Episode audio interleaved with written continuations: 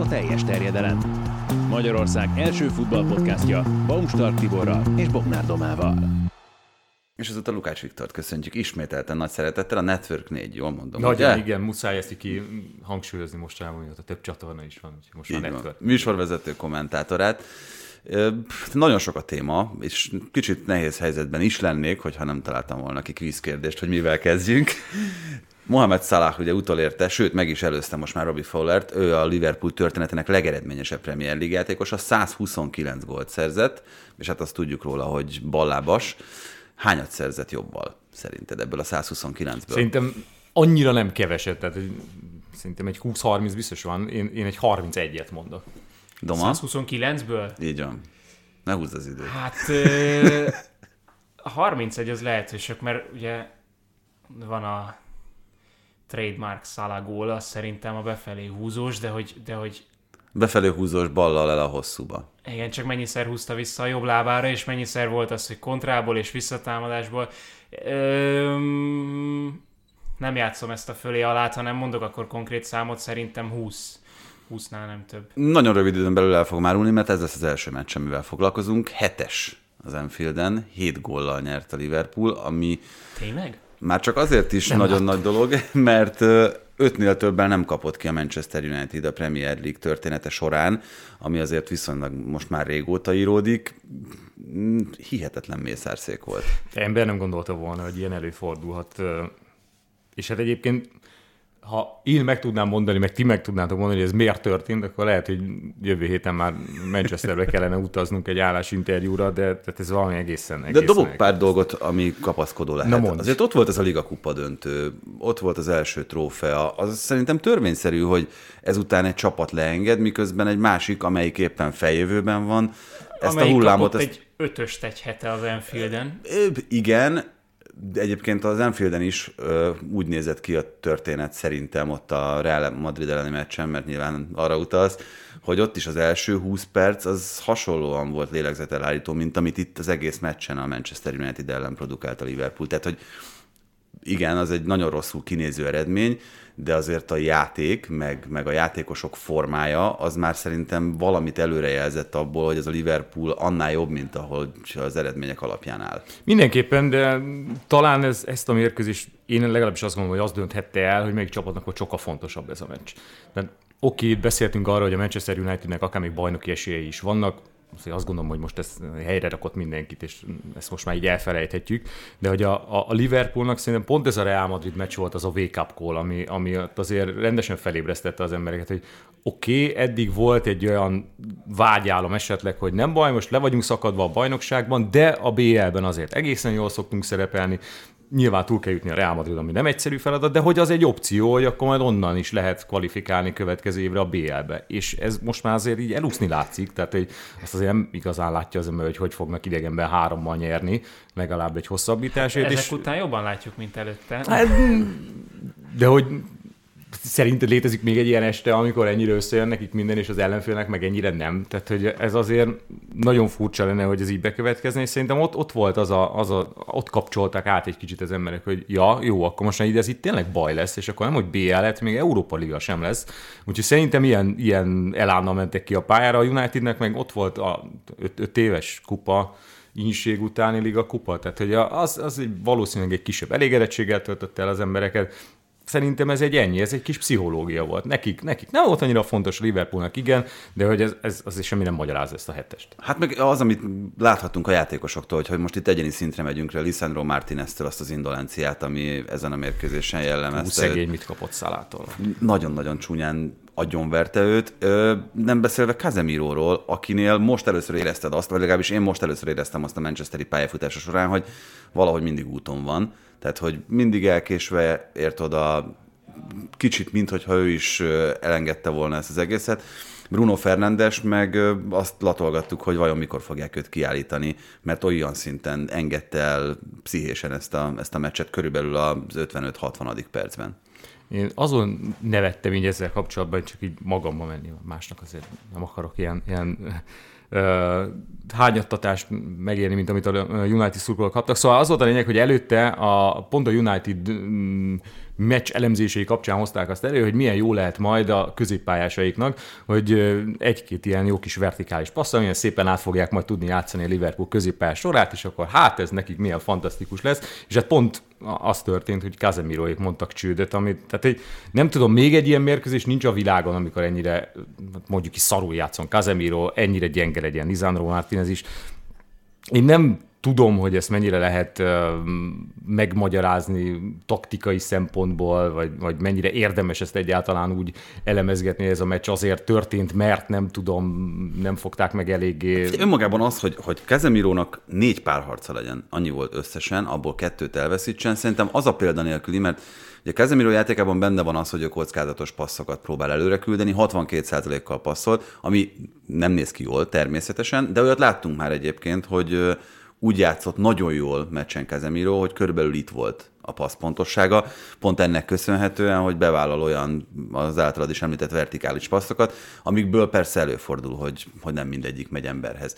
De ez, hogy, hogy ilyen szinten megverjék őt ott a centrumban, az, az, az ami szerintem újdonság. Volt hasonlóság azért ott a, a lényegesebb Liverpool gólok között talán. Tehát a végén az, hogy minden összejön a Liverpoolnak, és mindenből gól lesz, és, és amit tényleg Darwin Nuneznek, nem is tudom, valaki mondta, lehet, hogy nálatok a stúdióban, hogy a Sofjáról ment be. Igen, Majka. Lehet, hogy Majka volt. E, és az előtt az, hogy ö, átfutott a Liverpool a United-en, tehát, hogy ott nem sikerült, pont Casemirónak nem sikerült megállítani a, a Liverpoolnak a gyors akcióit, abban láttam hasonlóságot. De azok azért nem az, amit a Liverpoolnak engedsz, hogy, hogy ilyen gyorsan játszon, és lehet, hogy ez a Real Madrid ellen csak az első 15 percben működött, de itt ugye a második félidő lett 6-0. Tehát az első csak egy nulla volt. Igen, pont ez az érdekes, hogy azért az első fél időben még a Unitednek is megvoltak a helyzetei. Rashford is lőtt kapufán, szóval azért, azért nem volt ez az első fél időben ennyire sima meccs, sőt, ott, ott, ott, ott történt egy, hány perc alatt jött a második, harmadik, negyedik a második fél időben? Hát 47, Szalá, 50, 53. Igen, igen, tehát Szaláé már utána még egy negyed órával később, azt hiszem, szóval hogy ott, ott volt egy olyan összeomlás, ami után már nem volt menekvés. Azzal, azzal onnantól kezdve már nem volt mit kezdeni. Meg hát most jött ki az, hogy szerencsétlen Nunez nem lehet, hogy az egész szezonban az összes százszázalékos zicsert fölé rúgja, kirúgja a stadionból, tehát olyan nincs a világon. Most neki volt szerencsét, igazából az lehet az érdekes, meg, meg abban reménykednek a Liverpool szurkolók, nem ez volt az egyetlen meccs, amikor kiszakadt a golzsák, és most megint látnak majd négy olyan meccset, amikor Nunez megint el fogja puskázni az összes zicserét utálom magam ezért a kérdésre, de föl kell tennem ezek után, hogy uh, nyilván hülyeség előre gondolkozni, meg jósolgatni, de szerintetek ez egy Madrid elleni mérkőzésre is kiható formajavulás, vagy, vagy ott az, azt már el Szerintem kell hasonló kérdést tettünk fel, amikor a Bournemouth ellen nyert 9-0-ra a pool, és akkor na, beindult a szezon, ez most már nagyon rendben van, aztán kiderült, hogy mégsem van ez annyi, vagy mégsem ez annyira rendben, hogy a... Jó, mondjuk az a Bournemouth volt, tehát, tehát hogy azt ne, ne feledjük. Ez pedig egy szerencsés Manchester United elleni meccs. Tehát a morára nyilván jó hatással van, de ugye mit szoktak mondani az edzők, és lehet, hogy közhely, de az, hogy inkább 7-1-0, mint egy 7-0, az most a Liverpoolnál is megállná a helyét. De jöttek az elmúlt hetekben ezek a nem is egy, hanem kettő nullás, mint a Wolves elleni, amikor azért egy Volt ilyen az Everton elleni meccs is, Igen, persze. tehát hogy, hogy jöttek ezek is, amit, amit te mondasz. Most Megjött az, hogy... a kettőt a Real Madrid ellen. Ami én azt mondom továbbra is, hogy, hogy nem egy kettőtös meccs volt, tehát hogy ott az mondjuk a Madridnak volt olyan, mint ez a tegnapi a Liverpoolnak, ami, amikor minden úgy pattan meg, minden úgy sikerül, ahogyan egyébként megálmodni nem tudod, mert mert, mert teljesen Itt Firminóról akartam még, ugye hárman dupláztak a csatár hármasból, és hát ezzel elképzelhető, hogy elérkezett egy új korszak. Ugye Mané már kiszállt ebből a játékból még az év elején. Firmino is bejelentette, hogy kiszáll, ugye pont azon a héten, amikor most itt csereként beállva gólt szerzett, bejelentette, hogy nem hosszabbítja meg a Liverpooli szerződést. Ez a Salah, Hakpo, Darwin Nunez hármas összeállt, ez lehet a, a jövő nagy csatártriója? Hát persze, és akkor még ne felejtsük el, hogy ott van a sérült Luis Diaz is. Tehát, hogy, meg Zsota. Igen, meg Zsota is. Tehát hogy azért várató volt, hogy Firminónak előbb vagy utóbb be kell adni a kulcsot. Hát van öt olyan jó, nyilván nem csak posztriválisok, hanem az, az egész támadósorban van öt játékos rajta kívül, akikből nyilván kettőt padoztatni fognak még rajta kívül, és ő lesz az egyik, akiket fixen valószínűleg padoztatni fog Klopp. Ez egyik legjobb szezonját futja most. Az tény, viszont az idő nem neki dolgozik, úgyhogy szerintem várató volt, hogyha még valami jó szerződést akar kisajtani magának, az most a legtökéletesebb az idő a távozásra, hiszen most jár le a szerződésre, szabadon válogathat tulajdonképpen. Hát ez a nagy kérdés, mert ugye gyakorlatilag kettő, most persze itt nagyon sok opcióról beszélünk, de kettő út áll előtte. Az egyik, hogy állítólag mesés ajánlatot kapott Szaudarábiából. Hát volt már, aki elfogadta, Igen. Ak- akad olyan, aki ezt jónak érezte, és a másik az pedig pontosan ez, hogy akkor marad az európai topfociban, és netán egy akár, nem hiszem, hogy a Premier League-et választaná, de a Bundesligában én el tudnám képzelni őt. Hát igen, meg hát van már tapasztalata onnan, úgyhogy én sem tartom elképzelhetetlennek, hogy akár Németországba vissza az útja, de hát akkor hova? Tehát, hogy melyik csapat lenne az, aki él csapat, és, ne felejtsétek el, hogy Brazil, úgyhogy lehet, hogy a Barcelonában köt ki. hát igen, ugye a lejáró szerződés az nagyon ebbe az irányba terelgeti, meg abba az irányba, hogy azzal, hogy ingyen megszerezhető, azzal azért nagyon sok csapatnak egy, egy komoly erősítést jelenthet az, hogyha őt leigazolják. Aki egyébként ugye fix ebben a támadósorban, az egyedül most már úgy néz ki, hogy Salah, aki ugye ettől a nyártól a legjobban fizetett játékos a Liverpool történetének, és azért azt gondolom, hogy az, amit láttunk tőle a szezon elején, az is ugyanúgy, mint ahogy Darwin Nunez esetében tudtuk, hogy fenntarthatatlan, mármint olyan értelemben, hogy be fog ez indulni. Ennyire rossz nem lehet az egész évben. Csak az a, az a baj, és itt Firmino eligazolásával is az a baj, hogy amíg a Mané, Firmino, Salah az úgy működött, hogy, hogy tökéletes volt a, a, a maga nemében ez a hármas, a Salah Nunez, Hakpo, de még akár a Salah, Nunez, Diogo Jota se indult be ebben a szezonban, és lehet, hogy megint ez a meccs arról árulkodik, hogy na most megvannak a pozíciók, most megvan, hogy, hogy ki hogyan, hogy Nunez és Hakpo hogyan fér el egymás mellett a pályán, de ez megint csak nem, nem egy végleges megoldás. És amúgy visszatérve erre a Real elleni visszavágóra, ha nem is lesz 3-0 a Liverpoolnak, a játékképe az lehet olyan, hogy na, sikerül végre két meccsen egymás után, vagy három meccsen egymás után, mert ugye ez nem most lesz a hétközben még, föntartani ezt a, ezt a formát, ezt az állapotot. Csak az a kérdés, hogy ennél marad ennél a hármasnál Klopp, mert én még mindig nem vagyok abban biztos, hogy Hakpóban találja meg a megoldást. Most hirtelen fölemelték őt, hogy na, meg, megérkezett, meg volt a jó meccse, innentől átszakad a gát, de ez, ez még nem jelent garanciát semmire egyáltalán. Hát itt az a gól egyébként, amit um, Szalától kapta a gólpaszt, és az a finom boka mozdulat, az nálam az egész meccsnek az egyik legszebb jelenete volt. Szalát 20 gólt szerzett, jobb lábbal, tehát Domatelibe találta. Szép. Hetet szerzett fejjel egyébként, ami nem, nem egy alacsony szám ahhoz képest, hogy... Nem egy, képest. Igen, nem egy, nem egy fejlő bajnok, meg nem a legmagasabb ö, játékos.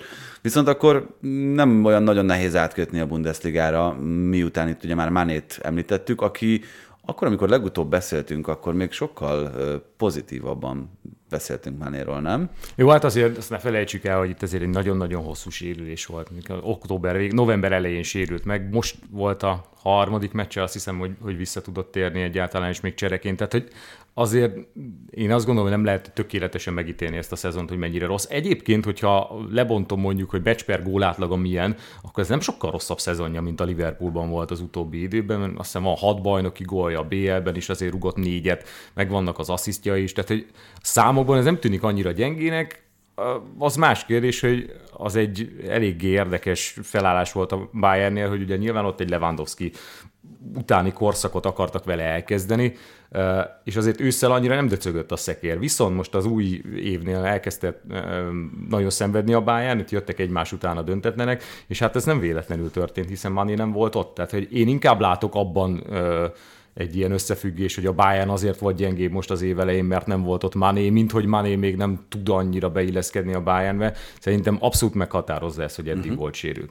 Meg is válaszoltad ezzel a legfontosabb kérdés szerintem, hogy a Bayern lett egy gyengébb, vagy pedig a többiek lettek erősebbek, mert ilyen szoros mezőny nem láttunk az utóbbi időben, ilyen későn a Bundesligában, tehát korábban mindig volt, hogy na, ez lehet az az év, Viszont igen, hogyha marad a pillanatnyi pont átlaga ennek a Bayernnek, akkor 72 pont lesz nekik a végén. Ami a 10-11-es szezon óta nem fordult elő, tehát az, az már több mint 10 éve volt utoljára. Skandalum, hogy nem mennek 80 felé. Borzasztó, borzasztó. Visszanéztem egyébként, nagyjából 5 évvel ezelőtt volt olyan, amikor, amikor a Dortmund a bajnokság ezen szakaszában konkrétan pont előnyel vezetett, de hát ugye a Dortmund az sportot űz abba, hogy hogy szórakozzon el előnyöket a bayern szemben. De igen, abszolút azt gondolom, hogy a, hogy a Müncheniek lettek gyengébbek ebben a szezonban. A többiek nem Nyilván az, hogy az Unión belén ennyire elő van, meg a Freiburg ennyire elő van, az egy, az egy adottság, az egy nagyon masszív csapat, de hogy nem lettek extrák ettől a játékosai. A Dortmund nem néz ki sokkal jobban, mint az előző években, nekik most már azért konstans van egy ilyen jó szériájuk, mint tegnap a Liverpool tudott egy meccsen felmutatni, tehát a Dortmundnak is többnyire a szerencse volt az, ami, aminek okozható, vagy aminek köszönhető ez a sok győzelem de a Bayern az, ami, ami gyengélkedik. Azért ott is van, megvannak a sérülések. Nem egyszerű egy olyan szezont lemenedzselni, hogy eddig volt egy gólgéped elől, el, eligazol, hozol helyette egy kiforrott sztárt, aki lesérül gyakorlatilag a szezon felében, és akkor ott van az a Csupomoting, aki rugdos 10 gólokat most már egy szezonban, de tehát azért Megtalálta ha... a góllövő cikkét. Meg, Pont azt de... néztem, hogy ugye sérült is volt a szezon elején, és az a 10 gól, az a tizedik fordulótól kezdve jött a bajnokságban. Így van, Most ez a sorozatban a harmadik hét Jó tíz éve a legjobb szezonja, ez tény, igen. És csak a középpontba kell helyezni, olyan, mint Benzema. Hát csak nem tudod, hogy így, így belegondolsz abba, hogy van egy, van egy csupomotingod. A, Akivel szerződés hosszabbítanak. Igen, de hogy egyébként te BL győzelemre hajtasz, gyakorlatilag a, a Bundesliga aranyérem az egy, az egy elvárás, és csupomoting a csatárod. Tehát, hogy ez azért...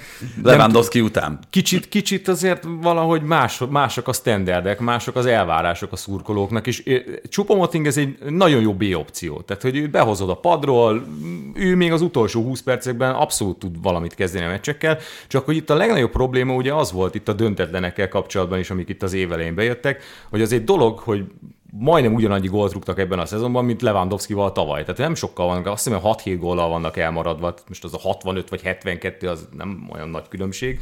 Viszont nincs meg az a győztes faktor, amit Lewandowski tudott hozni egy ilyen, egy ilyen gyengélkedős meccsen, amikor a többieknek nem megy, ő valahogy csak bekotorta. Csupomoting nem ez a kategória. És itt jön még az is mellé, hogy Gnabrinak egyáltalán nincsen jó szezonja, ahhoz képest, hogy ősszel azért voltak neki is góljai, de hát most már kiszorult a kezdőből is. Zané szintén nagyon gyenge, Musialától nem lehet elvárni 20 évesen, hogy ő legyen az az ember, aki 30 gólokat rúg egy szezonban. Pedig ő a faktor, nem? Tehát, hogy I- ha ő lenne, a... igen, de hogy azért egy stabilan, masszívan védekező csapat ellen azért Musiala sem tud egy akkora extrát húzni, mint amit tudott Lewandowski. Tehát azért Lewandowskinak ha nem tudott lefordulni a védőről, akkor befejelte, akkor adott egy olyan paszt Müllernek, amivel, amivel ő volt zicserben. Tehát neki azért nagyon sokszínű volt a játéka, ezt nem lehet még elvárni egy 20 éves Musialától. Hát viszont, viszont ja, bocs. bocs, azért közben Csupomoting jelenléte szerintem rendkívül fontos, mert ő alapvetően nem egy ilyen egoista, nagyképű játékos, vagy kifelé egyáltalán nem, nem annak nem, tűnik. egyáltalán nem az. És hogyha végignézünk a kereten, meg végignézünk azon, hogy Nagelsmannnak milyen kedve volt az utóbbi időben, az a hihetetlen játékvezető elleni kifakadása is szerintem valahol erre utalt, hogy itt nincsen tökéletes összhang keret és stáb között ami Nagelsmann esetében ugye azzal magyarázható, hogy, hogy fiatal edző, nyilván már nagyon komoly rutinja van, de a Bayernnél nagyon komolyak az elvárások is, és eközben, hogyha csak olyan játékosokból állna a keret, mint amilyen Gnabry vagy Sané vagy, vagy Komán esetleg, Komán mondjuk, mondjuk még valószínűleg kezelhetőbb játékosnak tűnik, de Sané és Gnabry például pont olyanoknak tűnnek, akikkel, hogyha megsértődnek, akkor, akkor neki ápolgatni kell a lelki világát. És Nagelsmann ebben még, még nem biztos, hogy hogy annyira megtalálta az összhangot, a közös hangot, egy csupomoting, egy egészséges Máné, aki szószóló, vagy egy még beleszóló, a dolgokba beleszóló Thomas Müller nagyon-nagyon kell neki. Pont ezt akartam mondani, hogy Müllernek a szerepe az abszolút az ebben a csapatban, hogy ő, ő, ő, ő a rutin, ő a helyi bajor srác, aki hát a kapcsolatot... Neuer hiányában. Így van, ő jelenti a kapcsolatot a szurkolók, a vezetőség, Nagelsmann és az egész csapat között. Tehát ő az egésznek az epicentrumában van, és hogyha ő nincsen, akkor nyilván az egy teljesen más más eset, ezért is van az, hogy még, még mindig kezdeti, amikor nagyon muszáj, mert, mert egyszerűen lehet, hogy a játék tudása már nem feltétlenül az. Én egyébként nagyon tisztelem Büllet meg, aki most lett azt hiszem a 300 gólban való közreműködése a Bundesligában, tehát így gól plusz asszisztal, ez egy egészen brutális Nagy. szám. Szóval tehát nyilván a képességei megvannak, de inkább a vezető képesség, ami kell. És, és azért esnek ki a csontvázak a szekrényekből, ugye, hogyha Neuert említettétek, nyilván itt volt ez a kapusedzős történet, ami után nyilvánosan kritizálta a klubvezetést, azt abszolút tudja mindenki, hogy Kannal és Mradzóval együtt dolgozni azért nem egy könnyű feladat, ugye Salihamidzic, hogyha kell, akkor felhívja meccs után, és megmondja Nagelsmannnak, hogy ez egy szar volt. Kán szintén megteszi ugyanezt. Úgyhogy itt, itt azért meleg a pite, ha nem lesz meg a bajnoki cím, akkor Nagelsmann repül, ebben, ebben szinte biztos vagyok. A bajnoki cím egy dolog, de a PSG elleni visszavágó ugye egy, egy újabb, és szerintem az a, az a mértékadó első körben, tehát, hogyha itt, itt, itt kiesne a Bayern a BL-ből, az, az Kampec. Mm, lehet. Benne van a pakliban. Nyilván szezon közben nem fogják elküldeni Nagelsmann, az egészen biztos. Az nyilván fontos, hogy vezetnek, tehát hogy megvan az előny, idegenben ez meglett, de hogy egyébként a PSG ellen akkor a gáz kiesni. Tehát, hogy nyilván egy Bayern szintű csapatnál lehet, hogy, hogy Inkább a fázis az, ami... Igen, tehát a nyolcad döntő az, az rosszul hangzik, csak hát azért egy Mbappé-val, egy Messivel felálló PSG elején azt mondanám, hogy talán nem annyira szégyen, mint nem megnyerni egy bajnoki címet. No, de látva az első meccset, ugye? Hát Jó a... volt, uh, Honigstein mondta az atletikes uh, foci podcastben, hogy azt nyilatkozta neki Müller valamelyik meccs után most, hogy így, hogy tízszer megnyerték már egymás után a bajnokságot, nem az van, hogy nyernek a hétvégén és örülnek, hanem az van, hogy nyernek és békén hagyják őket. Tehát ez, ez, ezt utoljára szerintem a Real Madridnál hallottam, hogy a, hogy a győzelem az, az nem valami örömforrás, hanem az az elvárás. És ez konkrétan már így van. Hát igen, ezt egyébként nagyon nehéz lehet megélni játékosként is, tehát itt meg megint jön a frusztráció a csapatra, hogy ehhez Müller hozzá van szokva, tehát ő már tudja, hogy benne van, ebben él, de hogy Manénak azért nem feltétlenül ilyen élményei vannak. Ott azért minden meccsért meg kellett küzdeni a Premier League-ben, ha nyertek, nem tudom, sokkal több a kihívó, teljesen más a közeg. Itt meg ezzel tényleg abszolút egyet tudok érteni, hogy le kell hozni egy-egy hétvégi bajnokit, és, és nincs utána semmi. Tehát, hogy...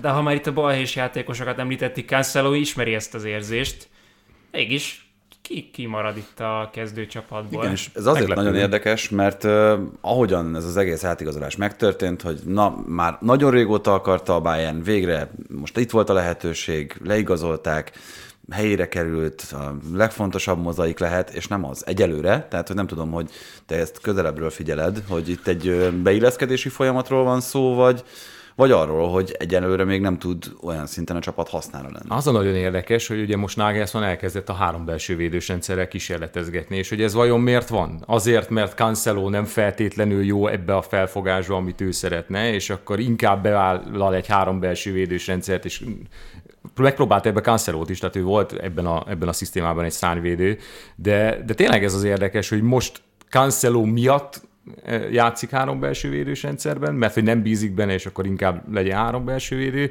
vagy mert Cancelo még nem annyira jó, ezért, ezért kell most variálni egy kicsit és kísérletezni, de, de ebben a kettőben biztos, hogy van összefüggés, hiszen ezt most kezdte el egy három-négy heten Nagelsmann. De ebben az az érdekes egyébként, hogy jobboldali szárnyvédőként szerintem soha nem mutatott Joan Cancelo világklasszis jegyeket. Mi abban a bal hátvéd szerepkörben, amiben Guardiola használta, abban az volt. Csak az egy annyira speciális feladat, egy annyira speciális foci, amit, amit ott elvártak tőle, hogy ott akkor nem csak kísérletezni kéne, hanem egy ilyen teljes átépítésbe kezdeni, hogyha, hogyha azt mondanád, hogy akkor most ugyanazt a szerepet játszad el, amit, ami egyébként a Bayernben kevésbé található meg jelen pillanatban. Hát igen, meg kísérletezget, mert ugye azért Nagelsmann csinálta már azt is, nem tudom, Komán volt a jobboldali szányvédője, vagy akár Gnabry, tehát ugye abszolút támadó szellemű játékosokat hozott vissza oda még, még régebben is, és hát nem tudom, hogy Cancelónak ez a szerepkör ez mennyire feküdne, de Hát ugye az is kérdés egyelőre, hogy mennyire hosszú távú célpontként fogják fel. Ugye most azt hiszem, hogy van fél év kölcsön, és akkor... 72 millió, vagy valami ilyesmi. De hogy nem kötelező, azt hiszem, a vásárlási opció a végén. Kötelező? Nem, nem szerintem, nem. se hát, kötelező. Ugye ilyenkor azt szokott lenni, hogy akkor kötelező, hogyha bizonyos meccszámhoz kötik, uh-huh. hogyha annyiszor pályára lépett. Én szerintem itt ebben nincsen ilyen kérdés. Én is, tehát hogy én szerintem ezt a tavaszt arra áldozzák fel, hogy megnézzék, hogy Cancelo van-e annyira jó játékos, hogy beillik a, a, a gépezetbe. Bár ehhez képest meg tényleg furcsa, hogy akkor az elején amikor most be lehetne dobni a mérkőzéseken, amikor tényleg lenne mit megmutatni, akkor miért most jegelik, és miért nem most próbálgatják. Hát, Kicsit már unatkozik a Bayern, és szeretné a végét izgalmasabbá tenni. A bajnoki címért való versenyfutás. Hát igen. Legalább egy olyan öt fordulóra egy kicsit hadizguljunk már a végén, és akkor ott, ott majd de, komolyan De szép is lenne. És ez nem a Bayern ellen szól, de szerintem a Bayern szurkolók is örülnének neki, hogyha végre nem lenne meg négy fordulóval a vég előtt a bajnoki cím. Hát 49-49 pont jelen pillanatban a Bayern és a Dortmund között, ami azért leginkább annak köszönhető, hogy itt volt ez a 10 per 10-es sorozata a Dortmundnak, immáron 10 per 10-es.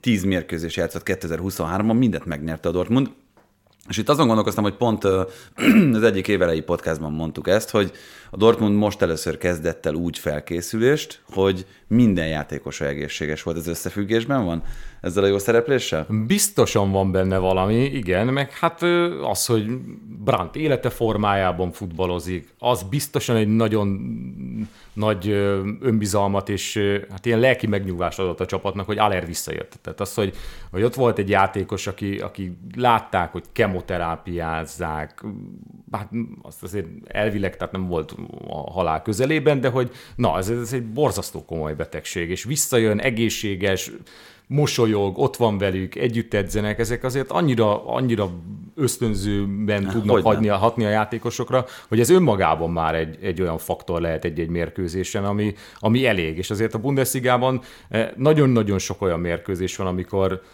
a Bayernen kívül az összes többi csapat az úgy megy neki, hogy itt bármi megtörténhet. Itt most jelen pillanatban a Bayern után van nagyjából öt hasonló képességű csapat.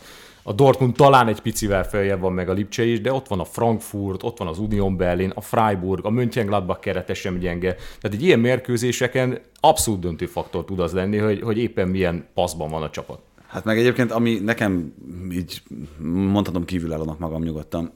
Dortmund ügyben, mert nem nézem őket minden héten, de feltűnő volt, én Emre Can láttam Liverpooliként, aztán a Juventusban is sokszor a pályán, de mikor érett ő ilyen sebezhetetlen terminátorrá, mint amit, amit most produkál? Lehet, hogy jót tett neki, hogy a tavalyi szezonban nagyon sokat kellett középhátvédként játszania, és most végre visszatérhet egy... egy Mindig egy jó focista volt, de azért ez a, ez, a, ez a magabiztosság, ez a vezér alkat, amit most itt mutat, az számomra azért egy ilyen nagyon új pozitív. Szerintem volt. ez a tavalyi szezonban eredeztethető, ugye ott rengeteget bajlottak a középhátvédek sérüléssel, gyakorlatilag egy fél szezont kellett lejátszani a Jannak úgy, hogy ő volt akár egy három belső védésrendszerben a, a jobboldali a, három, a hármas ő volt jobb oldalon, és hát azért nem egyszer neki kellett vezérként már akkor, akkor vinni át a csapatot. Ott Hummels is sérült volt egy csomószor, Rajsz is sérült volt egy csomószor. Ugye most is ez volt a helyzet, hogy Royce megint nem volt egy, egy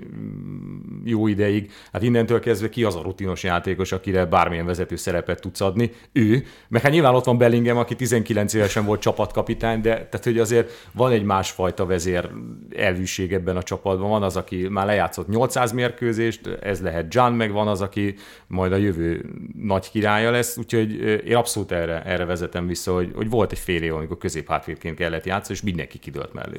Volt egy nagyon jó újabban, a, megint csak az Athletic podcastre utalok vissza, nagyon jó felvetés, hogy van itt ugye ez az üldöző boly, amelyikek közül most a Dortmund van már csak ott a Bayern mellett közvetlenül, hogy kinek érdemes szurkolnia egy egy teljesen kívülállónak, hogy ki az, aki megveri a Bayern-t, és ugye az Union Berlin nagyon sokan szokták emlegetni, mint a szerethető csapatot, de hogy itt azért azon túl, hogy az Union is nagyon felül teljesített, ez biztos vagyok benne, hogy beszéltük már itt a Bundesliga kapcsán, amikor legutóbb beszéltünk. A Freiburg ugye már most jobban leszakadni látszik, és akkor ott van még a Leipzig, amelyik képtelen megnyerni például az ilyen hétvégi rangadókat, pedig most se nézett ki rosszul egyáltalán a játék, és ugye ha a forduló előtt nézzük, akkor Róze átvétele óta, őszi átvétele óta a Leipzig szerezte a legtöbb pontot a bajnokságban, de hát így nem lehet bajnokságot nyerni, és most 7 ponttal lemaradásuk, és akkor itt van a Dortmund, és akkor erre jutottak Honigsteinék is, hogy a Dortmundnak érdemes szurkolni, mert a Dortmunddal tud azonosulni a szurkoló, és a Dortmundnak van bármi kis esélye itt arra, hogy a Bayern megszorongassa, de ebben is azt kell látni, hogy, hogy annyival fölörúgja az XG-jét ez a csapat, és bár mondjuk, hogy, hogy nagyjából mindenki egészségesnek tűnt, hát azért voltak itt bőven sérülések, most az, hogy Aller visszajött jó formában van relatíve, az egy dolog, de Adeyemi közben megsérült, ő volt a gólvágó, most megint ki kell hagyni Hát pontosan úgy, hogy egyébként Adeyemi nem rugott gólt januárig, tehát aztán elkezdett végre jól futballozni, látszott, hogy megjött az önbizalma, megvoltak a helyzetei, berugdost őket, és püff, megsérült. Ráadásul nem tudom, azt láttátok, hogy azt a gólpaszt úgy, adta, úgy adott egy gólpaszt, amikor futás közben meghúzódott a comja, és még, még azért oda tette a labdát Malennek középre. Szóval igen, tehát hogy hogy fel, fenntarthatatlannak tűnik egy kicsit ez a, ez a jelenlegi helyzet. Abszolút. Tehát nincs, nincs, nyilván a világon nincs olyan csapat, amely az egész tavaszi szezon végig tudja, hogy futballozni, az összes meccsét megnyeri. Ez, ez a szerencse faktor. Nagyon sok olyan meccsük volt, főleg januárban egyébként, amikor hát egyáltalán nem játszottak jól, de, de nagyon-nagyon messze voltak attól, hogy jól játszanak, de mégis jött egy Brandt villanás, vagy oda ívelt egy szabadrúgást, ami tökéletes volt, vagy ő volt az, aki befejezte a helyzetét. E, e, ezek az egy pici, pici megmozdulásai. Tehát most Brandt szerintem a legnagyobb kulcsa ennek a Dortmundi menetelésnek, meg hát Bellingham. Nyilván azért ő is tudja, hogy valószínűleg ez az utolsó Dortmundi szezonja, az elvitathatatlan, hogy neki milyen kapcsolata van a szurkolókkal. Tehát az, hogy ennyire fiatalon, már a bajnokok ligájában is volt csapatkapitány ennek a csapatnak, külföldi játékosként, ez, ez, ez valami olyan kapocs a szurkolókkal, ami miatt nyilván benne még inkább ott munkálkodik az, hogy úgy akar elmenni innen, hogy tíz év után letaszítottuk a bayern a trónról. Ez, ez elég nagy motiváció szerintem neki ahhoz, hogy ennyire jól játszon, de még mindig nem állt össze teljesen a puzzle. Én azt mondom, hogy egyébként tudna ez a Dortmund jó lenni, és meg tudja szorítani a bayern a végén, de ahhoz az kell, hogy Aller is elkezdje rugdosni a gólokat, ahhoz az kell, hogy Malen élete formájában játszon, mert ő még például ez azért még mindig gyenge, tehát ez az egész szezonja még, még mindig azt mondom, hogy, hogy nem Dortmund szintű játékos, meg hát azt kell, hogy mondjuk a, a cserejátékosok, akik most már nem egy-két meccset hoztak a Dortmundnak, hasonlóan jó hatást tudjanak kiváltani a csapatból akkor, amikor berakják őket. Itt Bino Gittensnek van csereként három gólja, Reina is nagyon-nagyon hasznos, amikor beállítja őt az utolsó 15 percre Terzics, úgyhogy vannak itt azért biztató jelek, de, de az alapjáték az nem meggyőző a, valahol a kezdőcsapat sem tűnik annak a, az ember számára, tehát az, hogy Rierson kezd a, a Dortmundban. Szerintem a védelemben még mindig sok helyen nincsen megoldás, bár ugye Schlotterbeck és Züle ö, meggyőzőnek tűnik, azért itt még ejtsünk egy szót a Chelsea elleni BL párharcról, mert lehet, hogy Bellingham szeret a Bundesligában játszani, lehet, hogy szereti a, a Dortmundi közeget, hangulatot, de hát neki a BL az igazi terepe. Tehát ott, ott válik egy ilyen állattá, aki, hm tényleg 20 évesen cipeli a hátán ezt a csapatot. 150 millás állattá. 150 millás állattá. Hát nagyon furcsa ez, amikor a Holland már is ez volt, emlékszem, hogy tudják, hogy el fog menni, ő is így kimondja, és még sincsen az, hogy ellenségeskedés, hanem, hanem még mindig szeretik őt, imádják, és, és elfogadják, hogy jó, hát ez, ez annyira a természetes evolúció jó, része, nem? Annyira jó, hogy nem maradhat itt. Hát a Dortmund az abszolút, tehát ez évek óta kibondott dolog, hogy ilyen nevelő egyesület gyakorlatilag. Hát Van belőle egy csomó pénzük. nem a Németországban. Tehát hát a Bayern, Bayern kívül még a Leipzig is továbbra is eladó klub. És ugye a Bayernnél is felmerült az utóbbi évek Covid válsága és ilyen-olyan pénzügyi nehézségek okán, hogy a Bayern is beáll majd ebbe a sorba, és akkor jó, nyilván nem ilyen szinten, mint mondjuk a Dortmund, hogy minden szezonban elenged egy 100 milliós játékos, de hogy azért vannak erre utaló jelek, tehát azért nem véletlenül van a Bayernnél egy tel, nem biztos, hogy Musiala végig fogja futballozni az egész karrierjét Münchenben, mint ahogy azt teszi mondjuk Müller, szóval vannak erre utaló jelek, de mi is volt a kérdés? Ja, a Chelsea elleni bajnokok ligája, igen. Hát érdekes párharc lesz. A lehető legjobbkor találkozik a Chelsea-vel a Dortmund, ez az egész biztos. Nem épp egy kicsit későn Vannak itt a BL-ben azért ezen kívül is izgalmas párharcok, tehát nekem a Leipzig is ugyanolyan izgalmas, mint amennyire a Dortmund. És itt az, hogy Szoboszlairól cikket hoz le egy City elleni párharc napján az Atletik, egy interjút, amiben azt írják, hogy ez a meccs lehet, vagy ez a párharc lehet az, amiben Szoboszlai végre megmutatja magát a, a nagyobb közönségnek, ahogy Bellingham, ahogy Holland korábban már megtette, az számomra így a, a döbbenet kategória volt egyrészt, másrészt pedig a Dortmund elleni pénteki meccs is azt mutatta, hogy ez a Leipzig, ez jobb, mint a Dortmund. Csak hát mégsem az. Jobb? Játékos keretben szerintem jobb. Tehát a, a játékos keretet, ha egyesével végignézzük a játékosokat, több poszton jobb a Leipzig szerintem. A középpályán mondjuk nem feltétlenül, de de Szoboszlai az például az a játékos, aki abszolút kiemelkedik. Nekem Szoboszlaival kapcsolatban mindig az a, az ilyen megnyugtató, hogy nem biztároljuk túl, hogy gyakorlatilag minden egyes Lipcse mérkőzéssel kapcsolatban ő van a középpontban, nem a magyar médiában, mindenhol. A Bundesliga is vele foglalkozik, az ilyen-olyan külföldi lapok is a, a Lipcse középpontjában abszolút őt állítják be, és ez nem lehet véletlen. Ez, ez Most már az előkészítő számai alapján megkerülhetetlen. Tehát Így az, van. hogy a második legtöbb gólpassz, meg hogy itt a helyzetek kialakításában... Hát meg milyen védő munkája van. Tehát az szerintem az egészen elképesztő, amit, amit azért nagyon sokan elfelejtenek vele kapcsolatban. Tehát, hogy itt, itt be lett állítva Magyarországon is néhány szurkoló által egy ilyen, ilyen kis kényelmes, nagyképű, nem tudom milyen játékosnak, és ehhez képest a legtöbbet melózza az egész Lipcséből. Ez volt ott az interjú középpontjában is, hogy ő Salzburgba kimenve azt tanulta meg, hogy a foci az nem a szórakozásról szól, hanem a munkáról, és ezt pont Róza alatt tanulta meg még annó, hogy Hát nem véletlen, hogy most már eljutottunk odáig, hogy nem csak, hogy alapember szoboszlai, hanem le sem cseréli Róze az esetek nagy többségében, mert egyszerűen tehát nyilván ehhez kell fizikum is, másrészt meg az, hogy amint elveszíti a labdát, nyom egy 15 méteres sprintet hátra, és nem egyszer ő az, aki rögtön vissza is szerzi. Ez, ez ebben a pozícióban, amiben ő játszik, ezt nagyon kevesen tudják, vagy nagyon kevesen csinálják így. Nem csak Bundesligában, gyakorlatilag az egész világon szerintem. Egyébként ez Rózénak köszönhető, ez a kivirágzás? Mm, igen, igen, abszolút. Ez a játékrendszer is neki fel, meg hát azért tulajdonképpen áthozta a másik oldalra, mert hogy ő, ő azért bal oldalon játszott az esetek nagy többségében. Róze kitalálta, hogy lehet, hogy így, így jobb lesz a jobb oldalon, mert itt talán, ha egészséges, akkor Enkunkunak is jobb a másik oldalon szerepelnie, vagy Olmóval még jobban össze tudnak így játszani, az őszi szezon nagy része azért általában így működött. Ö, igen, ez abszolút Róze hatása.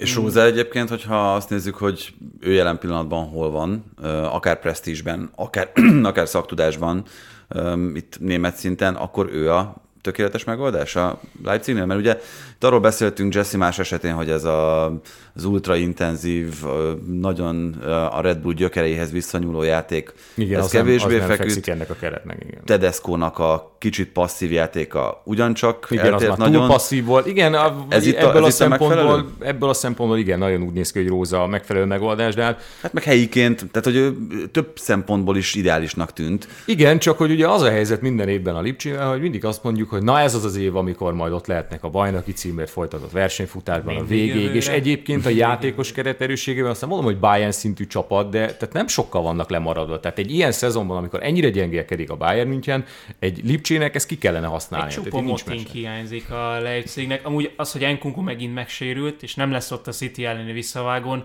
Úgyhogy most először volt kezdő. Letaglózó. André Silva félelmetesen rossz idén. Nagyon, de hát tavaly is, tavaly is gyenge és... volt, nagyon gyenge volt. Werner, Werner abszolút, tehát hogy azt várták, hogy így majd visszajön másodvirágzás, de közelében nincs annak a formája. El, elhervadt Londonban, és az, az ott a hiába öntezik őt. Ez... Igen, elől, elől nagyon gyenge a Lipcse, tehát nincs, aki, nincs, aki beverje Dominik, ezeket a helyzetet. Igen, Dominik, tehát, de hát igen. Elől, de... igen. De egyébként az tényleg az a durva, hogy ha most itt beszéltetek a kereterősségről, akkor most ugye a sérült Gulácsitól elkezdve Guardiolon keresztül Enkunku, Szoboszlai, azért nagyon sok az igazán magas profilú játékos, akik abszolút a, a foci élmezőnyébe sorolhatók a maguk posztján. Úgyhogy ez az érdekes inkább, és itt még visszacsatolva erre, hogy akkor Rózéval meddig juthat ez a csapat, hogy azért el kellene jutnia a Leipzignek oda, hogy, hogy a második kerül Németországban. Most már teljesen egyértelműen. Abszolút, igen. Sőt, én tényleg azt várom, de hát minden évben ezt várjuk, hogy, hogy ott legyen az utolsó pillanatig. Ha nem is megnyeri a bajnoki címet, de mondjuk két-három fordulóval a vége előtt legyen erre reális esélye. És annól ez ugye Nagelsmannnal sem sikerült, az, hogy most a más Tedescoira egy teljesen más dolog volt, az egy dolog, de most Rózival sem fog sikerülni, és tényleg minden adott. Tehát az a csapat, ahol van elől egy Wernered, egy André Silva, oké, okay, most, hogy nincsenek jó formában, de nevek szintjén azért ezek, ezek abszolút potens játékosok. Ott van Enkunku, Dani Olmo, tehát azért egy olyan támadó egységet lehetne összehozni, amivel azért hát legalább meg lehetne szorongatni a Bayern, de továbbra sem megy. Az a 7 pont az nagyon sok. Egy olyan bayern szemben 7 pont, még egyszer mondom, aki 11 éve nem veszít, vagy nem hozott ennyi döntetlent egy szezonban, mint most. Még hogyha a magyarokról beszélünk, akkor Salairól itt mindenképpen meg kell említeni, aki hát elég szerencsétlen szezont fut. Ugye, Viszont egyre több a pletyka. Tehát most már, most már szerintem az elmúlt évekhez képest komolyabb pletykák is vannak Olaszországból, főleg Olaszországból. Igen, Lá- Láció, azt hiszem a Lációt mondják leginkább vele kapcsolatban. Hát szegény Sallainak az egész karriere gyakorlatilag a, a küzdésről szól. Tehát annó ugye meg kellett küzdeni a Sádéval, aki egy saját nevelésű játékos volt, akit el akartak adni, az egyértelmű volt. Ő kapta meg a játékperceket. Sallai végül mégis kiszorította, tehát ott nem csak jött egy sérülés Sádénál, de egyébként jobb volt nála. Tehát őt játszatta mégiscsak Strike, aztán ebben a szezonban ugye abszolút kezdő volt, nagyon jól indult az idénye, nem is feltétlenül gólok szempontjából, de, de abszolút meghatározó játékosa volt a Freiburgnak. Erre Tá lerúgja, kiesik jó néhány hónapra, most megint vissza kell küzdenie magát, és hát elhiszem, hogy ebben elege van. Tehát én... 15, 15 meccsről hiányzott sérülés miatt ebben a szezonban, ami azért és hát nincsen gólya gólpassza, amin az elmúlt szezonokban meglepődtünk volna nagyon, most is meglepődünk, csak uh, inkább szomorú. Schäfer? Schäfer a lehető legjobb helyen van, csak a szegény meg ő is sérül. Már megint kiesett nem tudom hány hétre, most talán valamikor áprilisban már vissza fog térni, de Schiffer egyébként meg az a nagyon-nagyon pozitív vele kapcsolatban, hogy összehoztak neki négy posztriválist a középpálya közepére, és mégiscsak ő játszott egészen addig, ameddig meg nem sérült. Most megkapta Lajdunit is a nyakába, mondjuk nem teljesen ugyanazt a, ugyanaz a poszt, de, de azért hasonló szerepkör a Lajduni is, és erre leszek majd kíváncsi, hogyha visszajön a Schäfer, akkor innentől kezdve a szezon végén mennyi játék lehetőséget fog kapni. Ha megint visszaverekszi magát a kezdőbe, az, az, az egy nagyon nagy hír a magyar válogatott szempontjából is nyilván, meg hát saját magának is. De nagyon nagy a konkurencia. Tehát ha van olyan poszt az Unión Berlinnél, ahol abszolút túlkínálat van, az pont Schäfer. Ott most szerintem hat játékos van. Viszont nekik van még egy sotjuk az Európa Ligában is. Egész jó sorsolást is kaptak, úgyhogy ebből a szempontból rem- én nagyon reménykedem, hogy itt még nem is kevés lehetőség lesz. Tehát ott forgatni kell a csapatot, az biztos. Hát persze, meg ugye ott van a német kupa is, most ugye pont az állt elé Németországban, hogy az első hat helyzet mindegyike ott van a, a negyed döntőben, plusz a Nürnberg meg a Stuttgart, úgyhogy ott is lehet, tehát mindenkinek van ilyen B-verziója, hogy nyilván mindenkinek a bajnoki cím az elsődleges, vagy legalábbis a BL helyek elérése, de hogyha valaki ott lemaradna, és nem tudom, csak harmadik lesz, akkor még vigasztalhatja magát, hogy majd megnyeri a német kupát, és egyébként ugye a nagy többségük még áll a nemzetközi kupaborondon is, ugye a bajnokok ligája csapatokról is beszéltünk az már. heteken belül változni fog. Hát igen, azért én sem mondanám azt, hogy a BL-ben végső esélyes bármelyik német csapat, de az Európa Ligában még akár lehet menetelni, bár ott is azért egy Arsenal, meg Manchester United, de igen, nehéz lesz mit kezdeni. Itt ugye, ha már a nemzetközi, bocsánat, kupa szóba került, akkor a Leverkusenről kell mindenképpen beszélni. Egyrészt a Fradi miatt, másrészt pedig ugye nyilván mindenki árgus szemekkel figyeli, hogy Xabi Alonso az első igazán komoly feladatát hogyan oldja meg, és egyelőre ez nem alakul rosszul.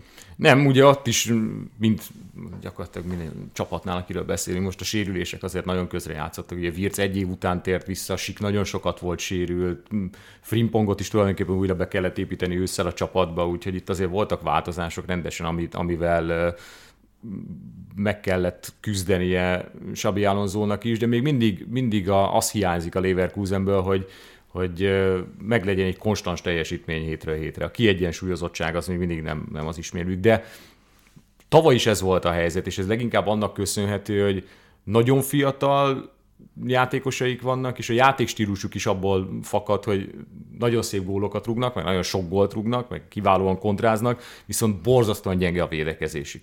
Tehát a, az előző szezonban tudtam pontosan, hogy, hogy ott a mezőny utolsó harmadába tartoztak a, az ellenfélnek engedett helyzetek minőségében, és szerintem most is nagyon-nagyon hátul vannak. Annak ellenére, hogy vannak kifejezetten jó védőik, tehát a, a tá, nyilván egy német válogatott játékos az, az, az azért egészen jó opció, és ott van mellette Kossunu is, Tapszoba, magas, jó felépítésű, akár olyan potenciára rendelkező játékosok, hogy ők később még egy akár Lipcsében, vagy, vagy Premier League játékosok is legyenek, és ehhez képest gyengék hátul, ez van. Tehát hogy az, az azért megpecsételheti a sorsukat, akár a Fradi ellen is, ha csak ott meg megint csak a sérülések nem szólnak közben. Hogyha most kéne egy edzőrangsort csinálnod Németországban? aktuálisan, aha, akkor az hogyan néz neki? Akár itt abból a szempontból is vizsgálva a dolgokat, hogy azért hosszú éveken keresztül tapasztaltuk, láttuk azt, hogy nagyon-nagyon kelendő portéka a német edző a top futballban is. Németországon belül. Nem, hát azért ugye itt Tuchellel, az Kloppal, tehát hogy volt egy olyan generáció, aminél az elmondható volt, hogy a német bajnokságban pallírozódva el lehetett jutni a leges legmagasabb szintig, itt akár csak, hogyha... Persze, hogyha Mainznál kezdted az edzést. igen, ez mondjuk egy alapfeltétele Persze, volt a dolognak. utána akkor menjél Dortmundba, úgyhogy is igen. működött ez. Jó, de hát nyilván azzal, hogy, hogy Guardiola ott volt, azzal is dolgozott egy olyan edzői réteg a Bundesligában, amelyik aztán utána még máshol is be tudta bizonyítani, hogy, hogy kiváló. Ez most is megvan ez a dolog, mert ugye, itt amikor beszélünk arról, hogy az Unió jól szerepel, a Freiburg jól szerepel, akkor ott Hát olyan igen, edzőkről, akiket nagyon nehéz elképzelni máshol, nem? Persze, hát igen, a Matuzsálem Schweigert, igen, azt nem igazán rakod el máshova, meg, meg Urs Fischert sem, meg azon is csodálkoznék, hogy Igen, de Nagelsmann, Xabi Alonso, igen, ők, potenciál- Terzic, hogy Megvárnám még, hogy Bo Svenssonnal mi lesz, ha már Mainz és Dortmund Igen. útvonalat emlegetünk, még az is lehet, hogy Bo Svensson is lesz majd a Dortmund vezetőedzője valamikor, úgyhogy hát nem tudom, ezt egy sorrendet nem tudnék felállítani. Én még mindig azt mondom, hogy Nagelsmann nagyon fiatal. Tehát, hogy ott azért az ő teljesítményére biztosan óriási hatással van az, hogy, hogy Salihamidzsicse meg Kánnal kell együtt dolgoznia egy olyan klubnál, ahol nem hibázhat. Nincs olyan mérkőzés, amit elengednének neki. Na, mi, mi van Doma? Semmi, hogy nagyon szépen fogalmaztad ezt meg, hogy a teljesítményére hatással van. A Kánnal való közös Igen, munka. azt is mondanám, hogy gyomorgörcsben van, amikor hívja Kán meccs után, hogy ez már megint mi volt ez a teljesítmény. Úgyhogy én Nagelsmannnak abszolút adnék még egy esélyt nemzetközi porondon is, Lesz szerintem még még, Nagelsmann Real edző. hát re, reál, azt mondom, lehet, lehet. Hát szerintem, ha valahova nem való, akkor az a Real Madrid. Ki tudja, hát még nagyon fiatal, lehet, hogy Ami nem 15 év azért, csak hát, hogy nyilván itt abból, a, abból fakadóan, mint ahogy Pep Guardiola sem lesz soha a Real Madrid edzője. Nálam egyébként mondjuk itt taktikai megoldásban, meg Ja. innovációban ők tartoznak inkább egy halmazba, mint az a másik halmaz, amelyik a Real Madridhoz elképzelhető lenne edzőnek, tehát hogy én inkább erre gondolnék. Csak igen, tehát hogy, hogy visszatérve erre, akkor oké, ne, nem mondj sorrendet, de ki az Nagelsmann mellett, aki, akit el tudsz képzelni mondjuk más európai bajnokság top csapatának kispadján? Márkó Rózét sem írnám le ebből a szempontból abszolút. Nyilván ez is hatással, majd, hatással lesz az ő pályafutására, hogy most mit tud kihozni ebből a Lipcsei projektből. De, de Róze még egy, még egy abszolút opció erre. Terzics? Terzics nem. Terzicsben egyáltalán nem látom ezt, nem. Neki azért nagyon kell az, hogy az ismerős közegben dolgozik, meg, meg az ő varázsa is csak abban rejlik, hogy nem tudom hány éve itt dolgozik, gyakorlatilag a szurkoló táborral együtt megy ide-oda. Tehát, hogy ő, ő, ő Dortmundi és kész. Tehát én nem hiszem, ha itt nem lesz vezetőedző, akkor utána visszamegy a B csapathoz. Tehát abszolút ezt a pályafutást látom benne, benne nincs több. Nincs több. De, de Ró. Ró, Róze opció. Róze opció, és Bo Svenssonra még nagyon kíváncsi vagyok. Ő egy rettenetesen gyenge csapatból tud azért egész jót kihozni. Ugye annó az a bemaradás is csodával határos volt, amikor átvette a csapatot. Nyilván itt is hiányzik egy stabil játék, de hát ezt, ezzel a mainz meg senki nem tudná megtenni. Tehát sze- szerintem azért van egy Svensson faktor abban a Mainzban, hogyha ő nem lenne ott, akkor ez a csapat a kiesés ellen menne. Viszont most már Rozénál is az az ember érzése, hogy ugye járt a Salzburgnál, a Leipzignél, a Dortmundnál, most megint a Leipzignél, a hétvégén volt ugye a Dortmund elleni meccse, ahol visszalátogatott a korábbi, vagy hát igen, vagy a korábbi munkahelyére. Játszott a Wolfsburg a Frankfurttal, ahol... Majdnem azt mondtad, hogy korábbi sikerei.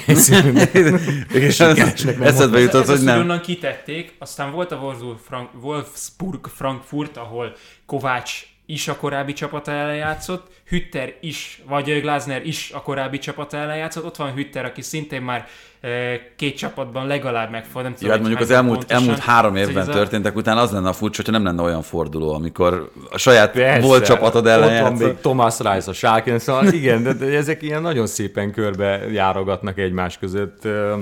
Ezért mondom, hogy, hogy ez nem, nem kifelé exportálhatónak tűnik, hanem ők inkább ott ott belül a, a kis mit tudom, bográcsban ott, ott el vannak elfőve. Hát ja, igen, simán lehet, hogyha majd Róze megbukik itt, akkor majd elmegy a Frankfurthoz, vagy nem tudom, szóval ez igen, benne van a pakliban, de, de én azért Ha benne még látok ilyen egy nemzetközi opciót. kiugrás, Rózénál amúgy ez benne van, mert akkor keresték meg Tuchelt, akkor keresték meg külföldről Kloppot is, amikor hirtelen jött egy ilyen nemzetközi kiugrás eredmény. Amikor a Mainzból csinált egy, egy ö, hirtelen európai csapatot mondjuk Tuchel, vagy, vagy Klopp felhozta őket a másodosztályból, de, de addig, addig nem fogják őket külföldről keresni, amúgy sem. Vagy a Sálkéból hirtelen lesz egy Európa Ah, Ligás igen, csapat. attól félek én is. Amúgy azt Egészen- néztem, a, a, nem csak a bajnoki cím izgalmas, hanem ugye négy darab 19 pontos Pontosan. csapat zárja most a sort a Bundesligában. Ez is izgalmas. Közben a Schalke a Dortmundhoz hasonlóan veretlen talán az új évben. Igen, csak ott nagyon sok a döntetlen. Viszont a hétvégén Rúrvidéki derbi van, úgyhogy ez megint csak ad egy kis pikantériát itt a versenynek. Tényleg a kiesés elleni harc az, az nagyon jó. Igen. Lehet, hogy az megint az utolsó pillanatig ugyanúgy izgalmas lesz, mint tavaly, és aztán a bajnoki címben megint el fog dőlni három vagy négy fordulóval a vége előtt, bárcsak ne így lenne. De, de igen, a sákét én abszolút nem írnám le, sőt, itt azért beszéltünk egymás között a srácokkal még itt a mm, téli szünetben, hogy azért a sáké nem feltétlenül az a csapat, akit abszolút kieső helyre mondanák, annak ellenére, hogy nagyon gyenge őszük volt, és hát azért meg is vannak most már a látható eredményei annak, hogy, hogy azért legalább hazai pályán elkezdtek normálisan működni, meg a védelmet összerántották, és én azt, abszolút azt gondolom, hogy a Sáka a leggyengébb a csapat ebben az egész mezőnyben. A Stuttgartnak nagyon meleg a pite, ott azért Vannak nagy túlélők a Bundesligában. vannak, de hát most ezek között ilyen, nem tudom, az Augsburg ugye ennek mint a példája, hogy valahogy itt március környékén még mindig csak kettő-három pontra vannak kieső helyektől, aztán valahogy mégis bemaradnak. De én a Hertát figyelném nagyon, a Herta még nagyon nagy bajba kerülhet. Én már tavaly is kiesőnek mondtam őket, de most, most azt mondom, hogy szerintem Ez- jövőre csak egy berlini az csapat lesz. Igen, azt gondolom, hogy most már ezt, ezt még lehet, hogy jót is tenne a klubnak, hogyha egy kicsit megtisztulnának ott a purgatóriumban, bár hogy ugye a Hamburg is így állt neki annó, és már a negyedik szezonjukat nyugik a másodosztályban, úgyhogy nem feltétlenül kész, tisztulnak. Igen, igen. Hosszan, hosszan tartó tisztulási folyamat. nagy volt a mocsok, amit le kellett most. Hát egyébként tényleg, Hát a Hertánál abszolút, abszolút. igen, ott is. Még beszéljünk kettő dologról. Mondtad, hogy téged azért olyan nagyon nem mozgatott meg az El Clasico, de Domát igen, az egészen Engem biztos. megmozgatott. Megmozgatott? És hogy tetszett? Kupa? Hát mondjuk maga a meccs az már nem volt annyira megmozgató talán. Hát így most megint, most megint ott tartunk, mint amit az elmúlt években már nem annyira tapasztalhattunk, hogy szuperkupában, most itt a Copa del Ja, Rey-ben hogy a két mérkőzés. Minden második egy, igen, tehát hogy klasszikó. kicsit már hozzá vagyunk szokva, hogy Persze. Mondanám, hogy majd a bajnokok ligájában is, de hát ezt ugye ott, igen, ott már nem lesz el. ott De nehezebben. már a konferencia ligában sem idén. Viszont ez eh, valahol izgalmas azért, hogy eh, Xavi azt mondja, hogy én akár képes vagyok feladni az identitást is. Most az más kérdés, hogy mennyire az ő szándékai szerint volt ez, hogy a Barcelona Hát az nem véletlen. Igen. 35%-ban birtokolja egy klasszikón a Real Madrid ellen a labdát, de benne volt ebben az is, hogy ugye a Bernabeu-ban játszották ezt a meccset, a visszavágó kupa elődöntő visszavágós rendszer, ugye.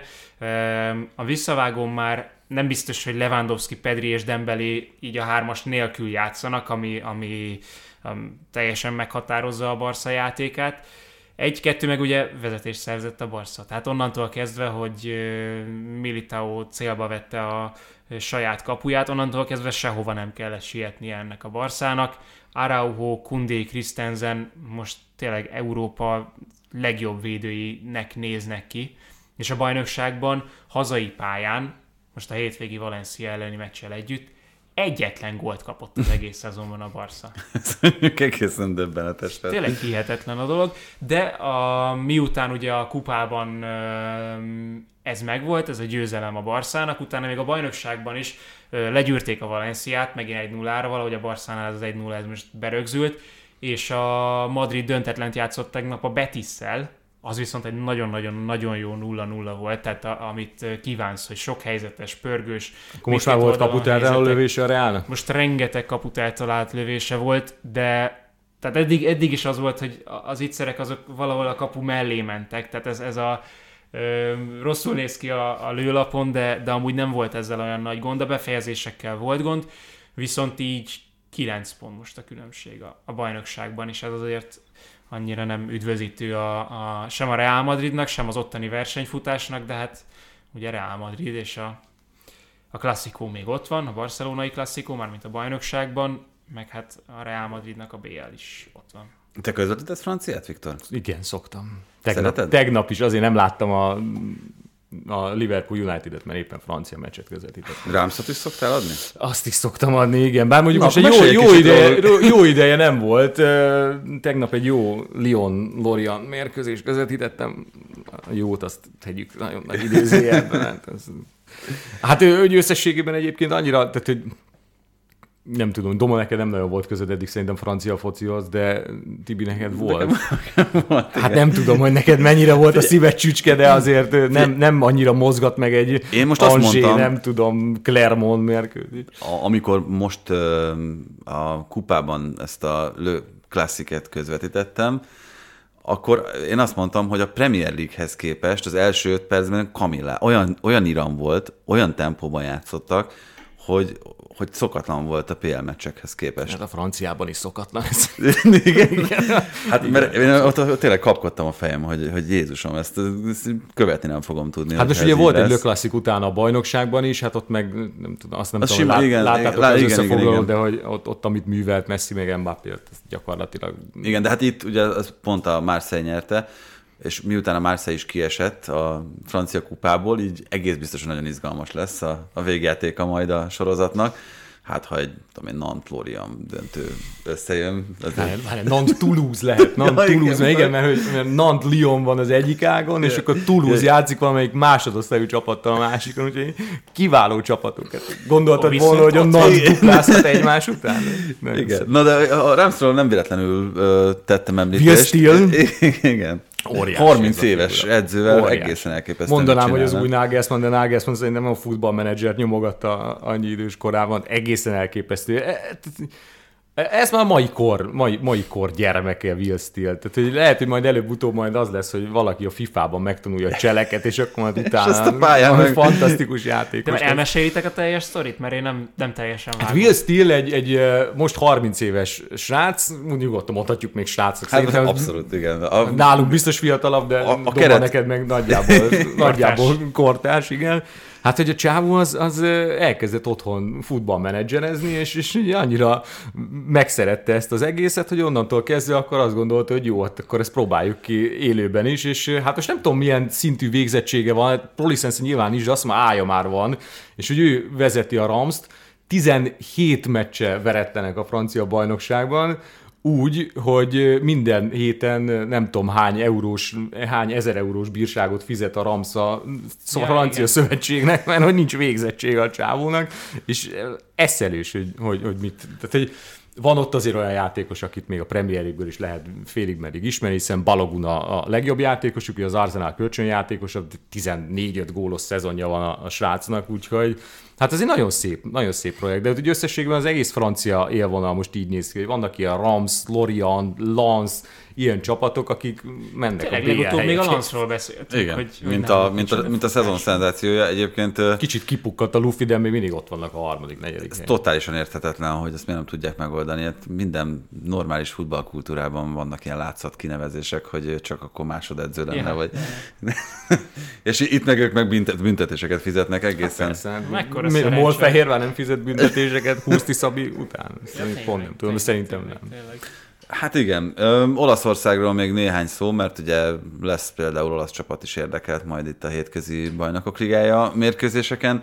Ott ugye vereséget szenvedett a Milán, a Fiorentina ellen, a Napoli kikapott, ami azért már-már a csoda kategóriába tartozik ebben a szezonban, a Láció ellen a pénteki mérkőzést veszített el, és számomra, ami az egyik legizgibb dolog volt, hogy a Róma a Juventusszal mire megy, mert néztem a torinoi derbit, és azon szerintem egészen elképesztően jól játszott a Juventus, főleg a második félidőben.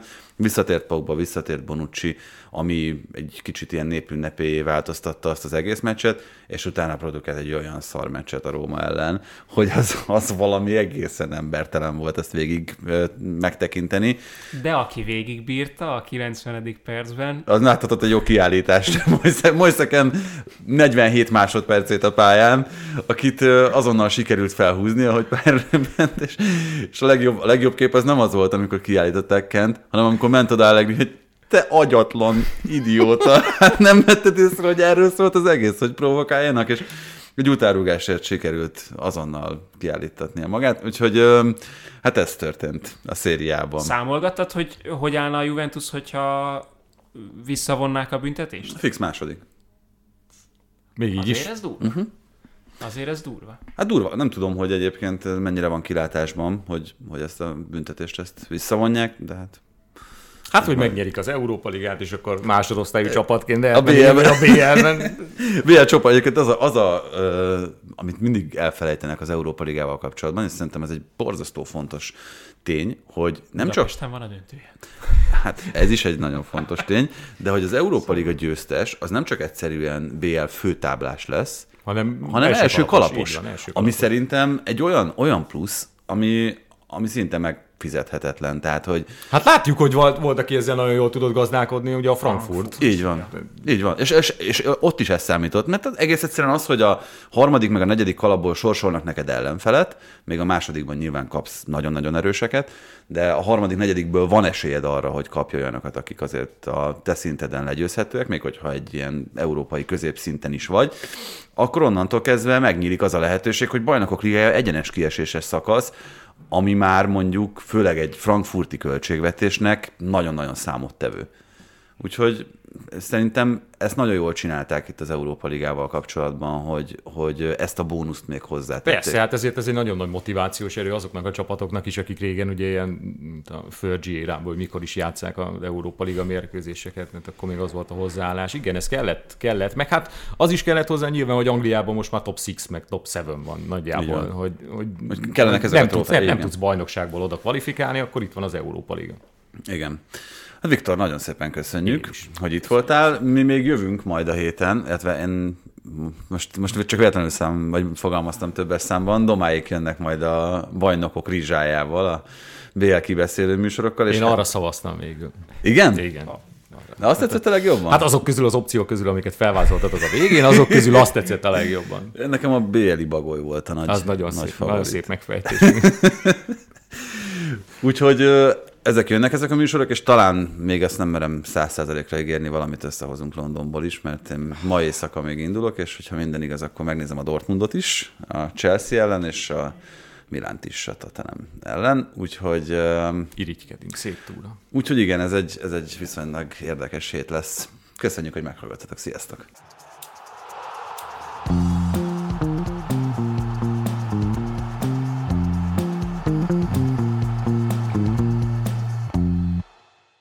Ha más podcastekre is kíváncsi vagy, hallgassd meg a Béton műsor ajánlóját. El tudod képzelni, hogy a podcastet, amit éppen most hallgattál, fél év múlva már a mesterséges intelligencia generálja? Mi sem. De ha érdekel, eljötte már a gépek lázadása. Hallgass bele az Embertelen podcastbe. Orsós Lajos vagyok, a műsor házigazdája. Egyelőre még élőben. Egyelőre. Fedezzük fel együtt, hogyan ismerkedik, randizik, mesél és vitatkozik Betty és Péter, két teljesen mesterséges intelligencia. Lajos, a podcast címét mond még egyszer, Léci. Oké. Okay. Embertelen podcast. Ez a műsor a Béton közösség tagja.